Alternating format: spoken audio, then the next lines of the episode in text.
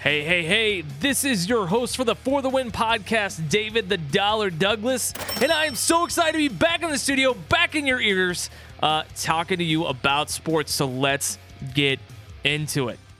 First thing I want to talk about today is the NFL draft. Man, that was exciting. Biggest turnout ever in draft history in Nashville. You know, it was kind of weird seeing people in the streets, but I kind of liked it it showed the city and the vibrancy and it was exciting and there was a lot happening and it wasn't just this claustrophobic indoor stale environment. It was actually very very fun. Now here's what's happening and, and it's going to happen for the next several weeks and it's going to happen well really until just about uh, the first game starts and that is and analyzing how every team did. I mean, good God Almighty. The draft ended, and five seconds later, McShay and Kiper over on ESPN had their, you know, best 32 picks in the draft and worst 32 picks in the draft came out the day later and you know, grades for each team and just stop. Let's call it what it is, gang. It, this is a job to sell radio ratings and TV ratings and get website clicks, and that's it. And it's fun to talk about, but it's mental masturbation. Let me tell you why. We're not going to know how this draft class does for another three to five years. What do you mean, Dave? Well, because you don't know. Because a quarterback can be great in college and they can be terrible in the NFL. Uh, a, a linebacker can project great in college and be awful in the NFL, and vice versa. You could see someone that really in college, they're a fine player, but are they going to be any good at the next level? I mean, some of the best players in NFL history have come from small, no name schools schools that you didn't even know existed. They've been middle to late round picks. You don't know who's going to win the draft. If you did, if we knew, if Kiper and McShay were able to, with certainty, predict who was going to be a success in the NFL and who wasn't, they wouldn't be working for ESPN. Yeah, that's right. Because somebody, any team, pick one, they'd pay them tens of millions of dollars to run their draft every year without question. That's their only job. McShay and Kiper's only job is to look at college players and to predict where they're going to go in the draft and to text and engage with NFL execs and to communicate who they think is going to go where and they're going to give their ratings and they get it wrong. Is it because they want to be wrong? No. The thing is, they want to be correct. They want to be right and they still get it wrong. It is their only job, day in and day out, year after year, is to do this one thing who is going to be good and who is not in the NFL. That's it. Imagine you having one job. I mean, really, for a second, many of us that are listening to this podcast, you work at a company or you own a company, and guess what? You work multiple jobs. You're not just the guy that's packaging the boxes, you're also responsible for filling out purchase orders. And you're also the person that's responsible for mailing out receipts. And you're also the person that's responsible for making sure that the floor is clean. And you're also the person that's responsible for yada, yada, yada. If you're in banking, your job is not just, hey, I'm going to try and get that person to sign a loan. It's also to go out and be in the community, be part of what's going on. You don't have one job to do, you have seven. If you're a small business owner, you do 25 different things, right? Mel Kiper, Todd McShay, one job to do. They want to get it right, and they can't do it. It's because it's not that easy. Now, why isn't it that easy, Dave? Why shouldn't it be that easy? I'll tell you. in between the ears lies the brain. And these players, they all have a narrator that's going on at all times right between those ears.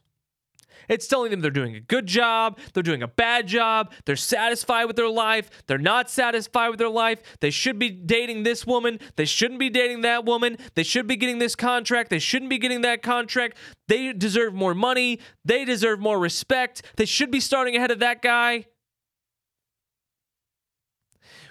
What happens in the brain is actually what dictates the success of almost every single player, and you don't know what's going on in their brain. Because we're evolving species, right?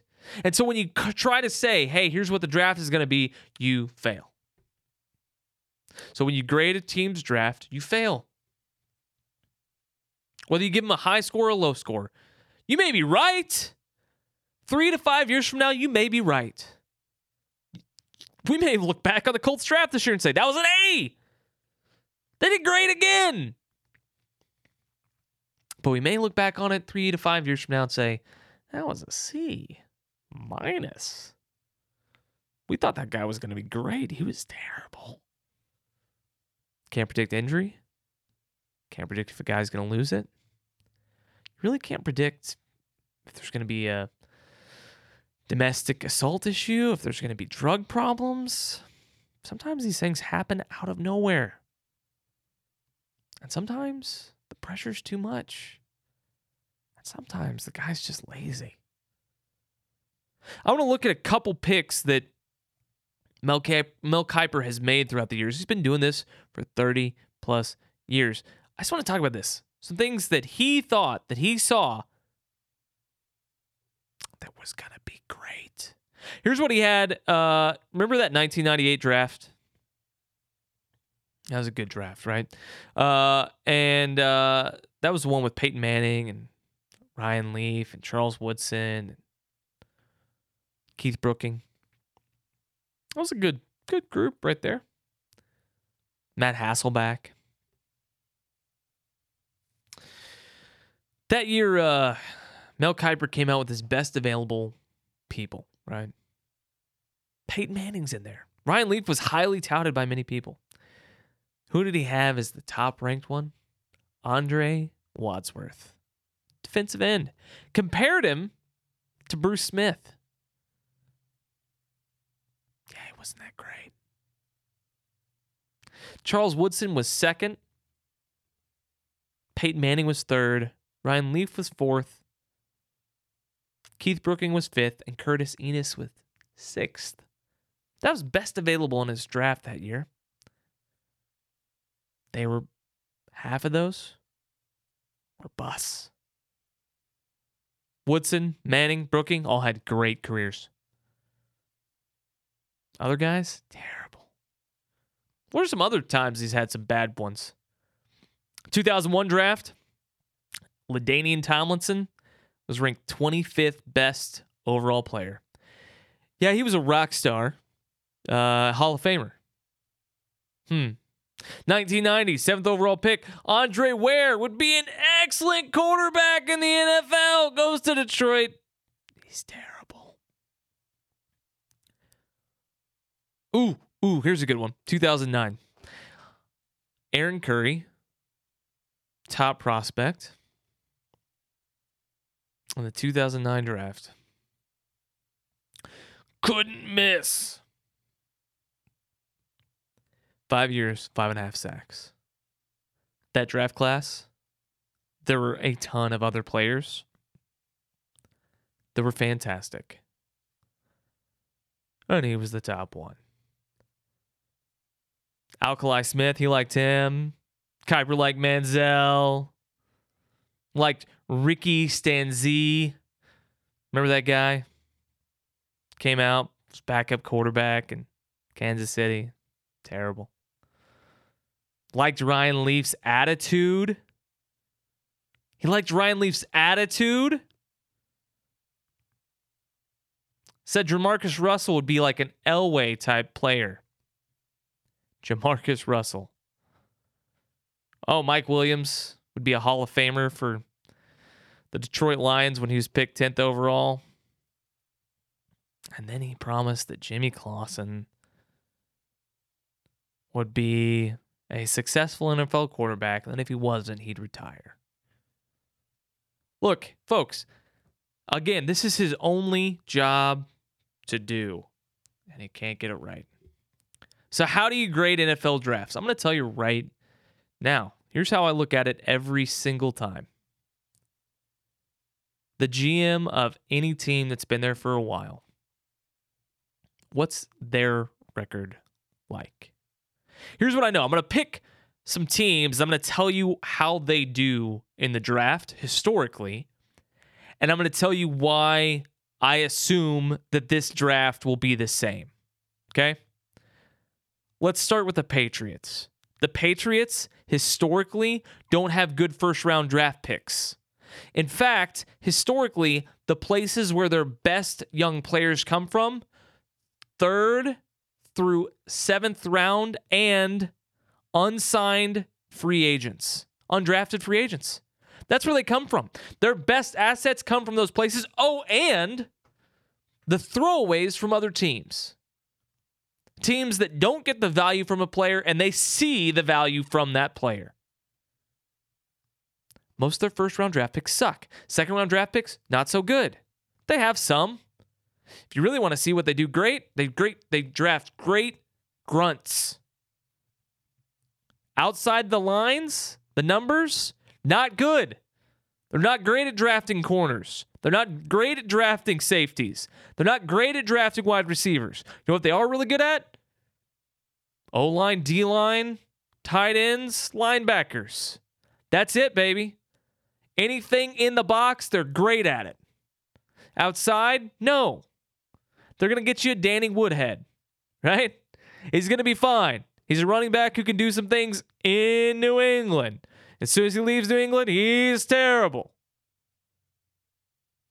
Great wide receiver that they've drafted. I can't rem- I can't I can't think of one. They always go find somebody else.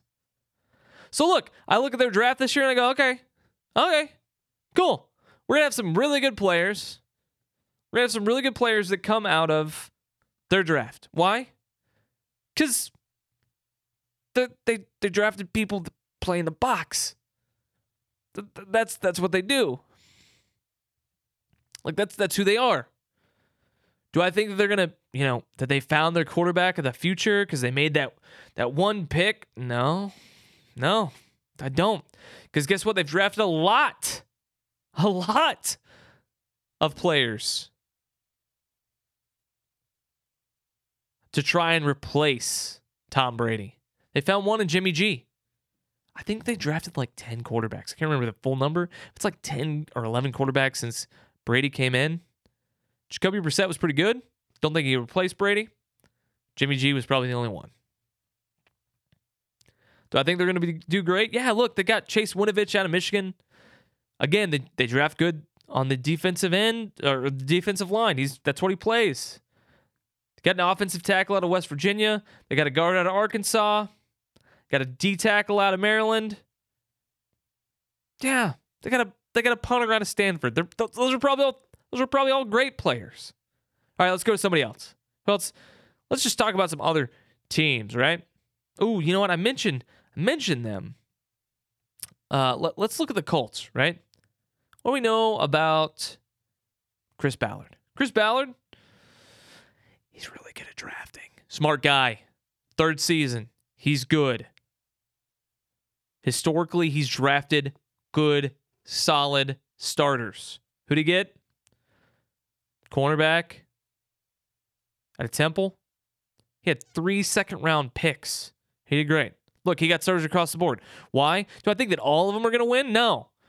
What, what's what Chris Ballard's done in the first two years is he's found great values, second, third, fourth round. I expect the same here.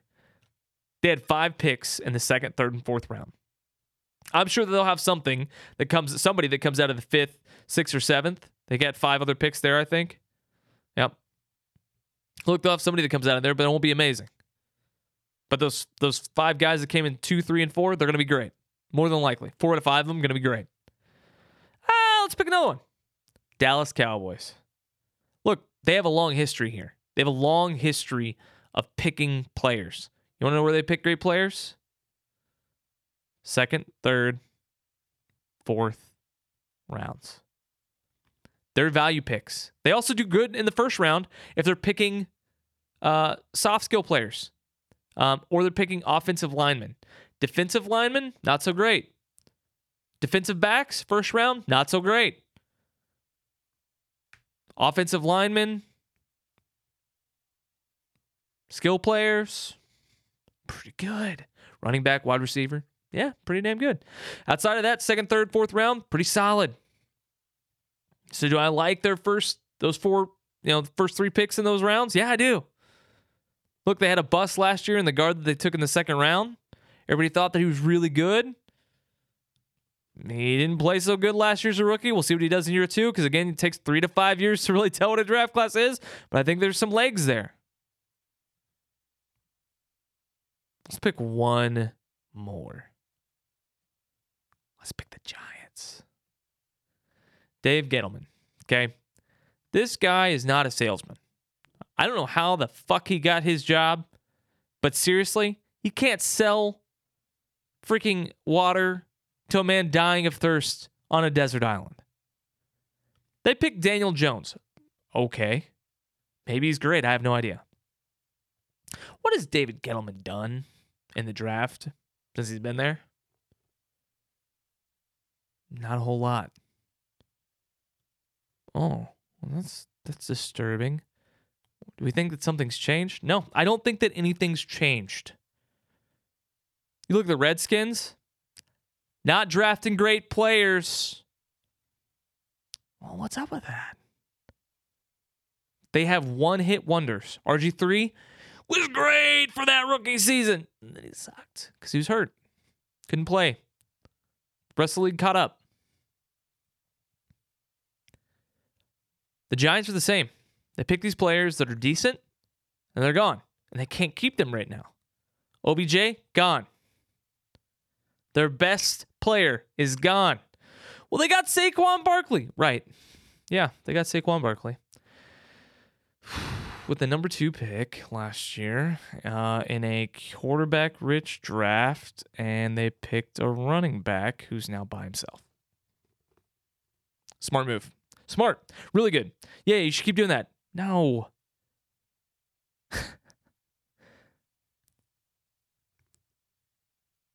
Teams are going to pick historically the way that they've picked historically. How you do anything is how you do everything. All right. And the how the Giants are going to do this is haphazardly. There's no thought process. There's no idea of how they're actually going to get it done. This is just, yeah, let's pick that guy. That seems fun. Let's do that. Oh, oh, there's a we we've got two more picks in the first round. Oh, holy shit, who do you pick? Defensive tackle, cornerback. Let's do it. Not great. So, how do I score NFL teams drafts? Come back to me in three to five years. We'll know who's winning Super Bowls, who's been fired, and who's still in the NFL. And until then, it's anyone's best guess. Shifting gears to what everyone wants to talk about today, and it's a load of bullshit, too. The Houston Rockets yesterday decided to, well, conveniently leak that uh, they had a document put together with all of the 81 missed calls and non calls in their game seven against the Warriors last year. I don't know if you saw it, it's been over every major news outlet. And in that memo that, again, was conveniently leaked the day before game two, where they have a referee that they don't like refereeing the game, They said that it cost the Rockets 18.6 points in that game and that they would have won. And that if they would have gotten that win, then they would have won the NBA Finals. And so that that cost the franchise at least $20 million. This is the worst case scenario for the NBA. The last thing that they want, the last thing that they want is for the refs to be called into question by some goddamn analytic junkies. Now, listen, I love analytics, okay? The way that we do picks for the win, we use analytics through our proven uh, process and methodology, AI software, to help us figure out who's going to win and predict every game. I love analytics. Here's where it gets wonky it's not just analytics, it's got to be analytics plus. And when you just go based off analytics or you just go based off of, well, if I look at each and every play several times in slow motion, I can can I find a foul? Terrible waste of time.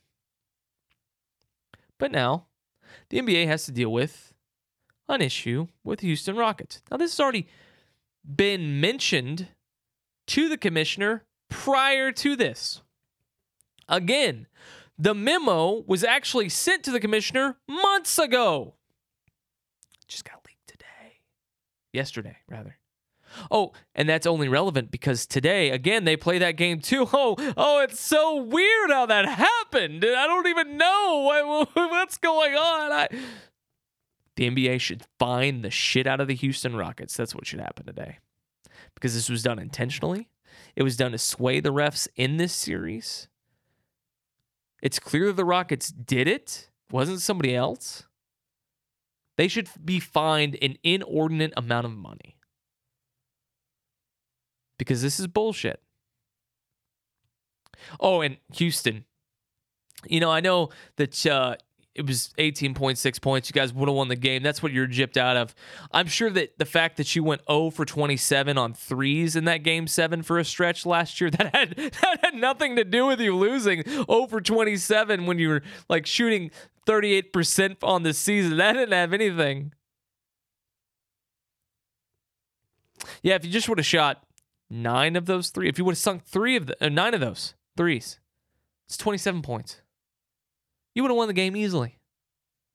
You couldn't even shoot 5% below your season average. Couldn't even, it was 0%. 0 for 27. I think the problem was not the referees. So now what you're doing is you're trying to change the subject. It's not us, it's the refs. Stop it. This is boring asinine, bullshit. You're in a great series. I mean, for all intents and purposes, this is the NBA Finals.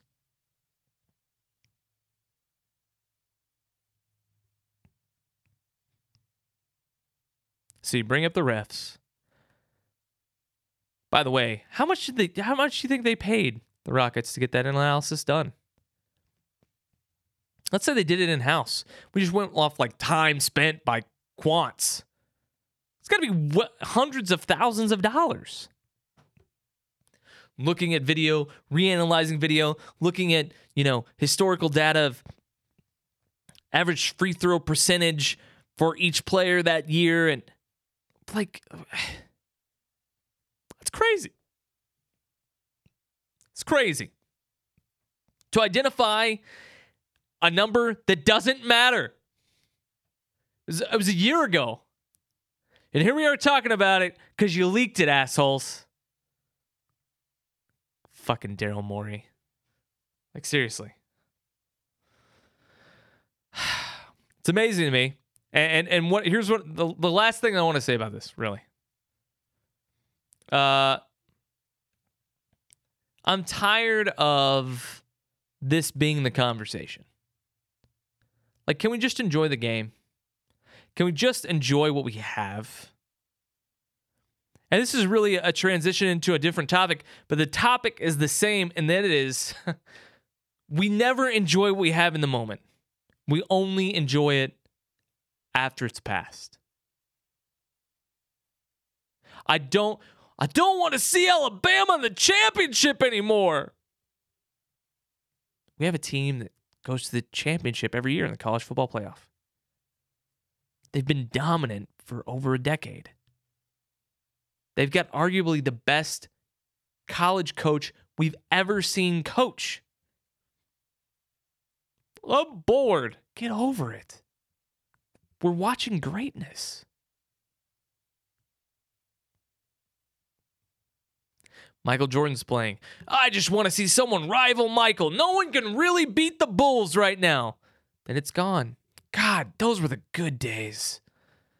Wasn't Jordan? I mean, Jordan was a monster. Okay, none of the none of the stars wanted to play with each other. They all hated each other. They wanted to dominate. It's not like today. All the all the stars are buds. They're all friends. Everyone's gonna play with each other. We got super teams. I hate it.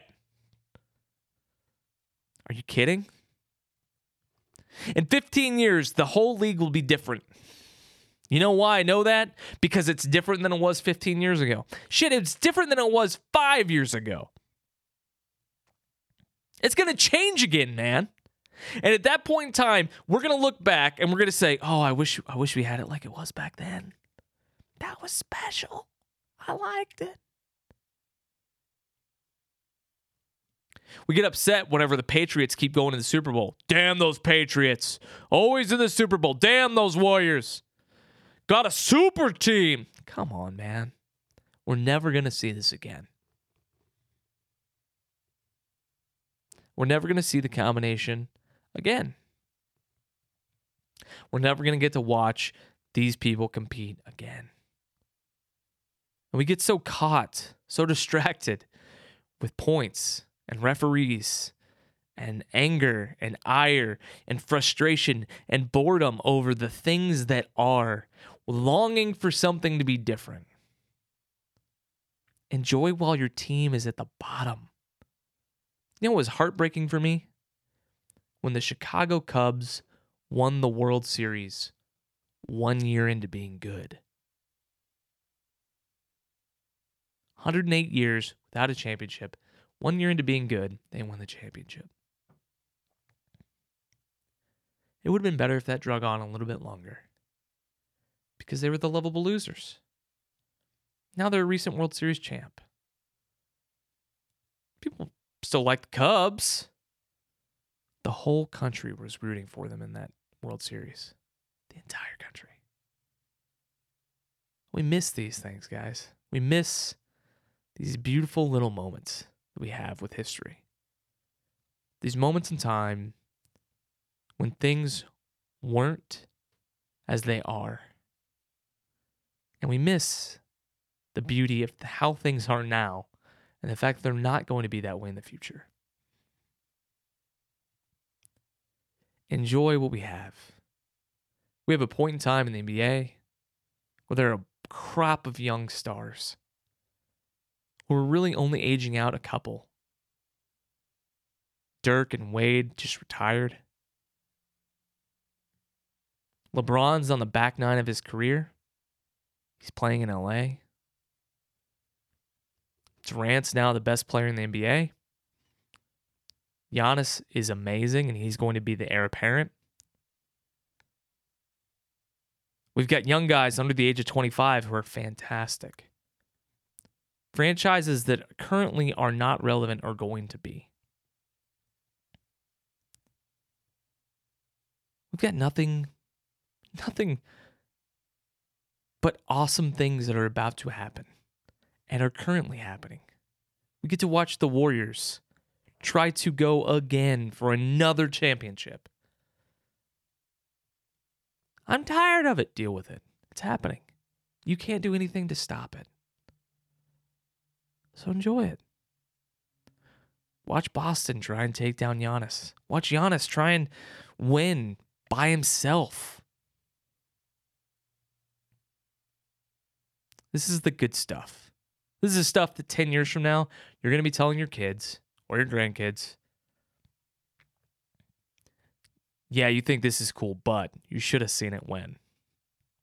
Those were the good days. You're in the good days. All right, let's talk about it. Let's get to it. My favorite point in the podcast. Let's get to that pick, baby. All right. Uh speaking of Boston and Milwaukee. Um, Boston at Milwaukee tonight. Game numero dos. Boston won the first one. Uh, Milwaukee is favored by seven and a half points. I love this game. I love it for a number of reasons. The biggest reason why I like this game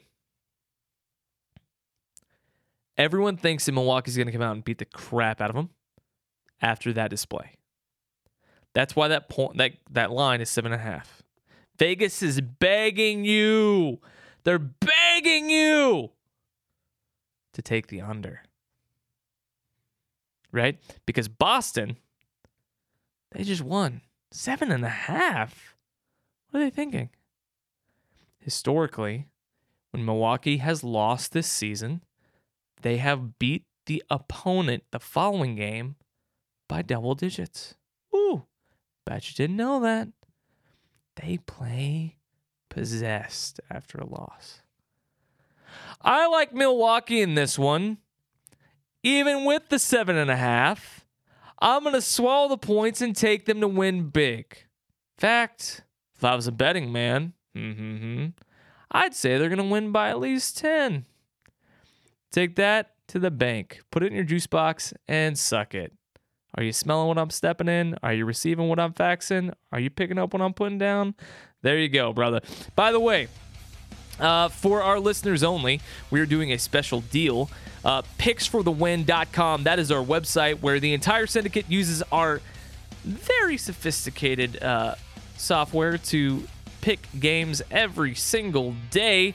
We're giving all the listeners of this podcast three days free access to all of our picks. Uh, just go to our website, picksforthewin.com. That's picksforthewin.com. Uh, go to three day membership on the, uh, the page there.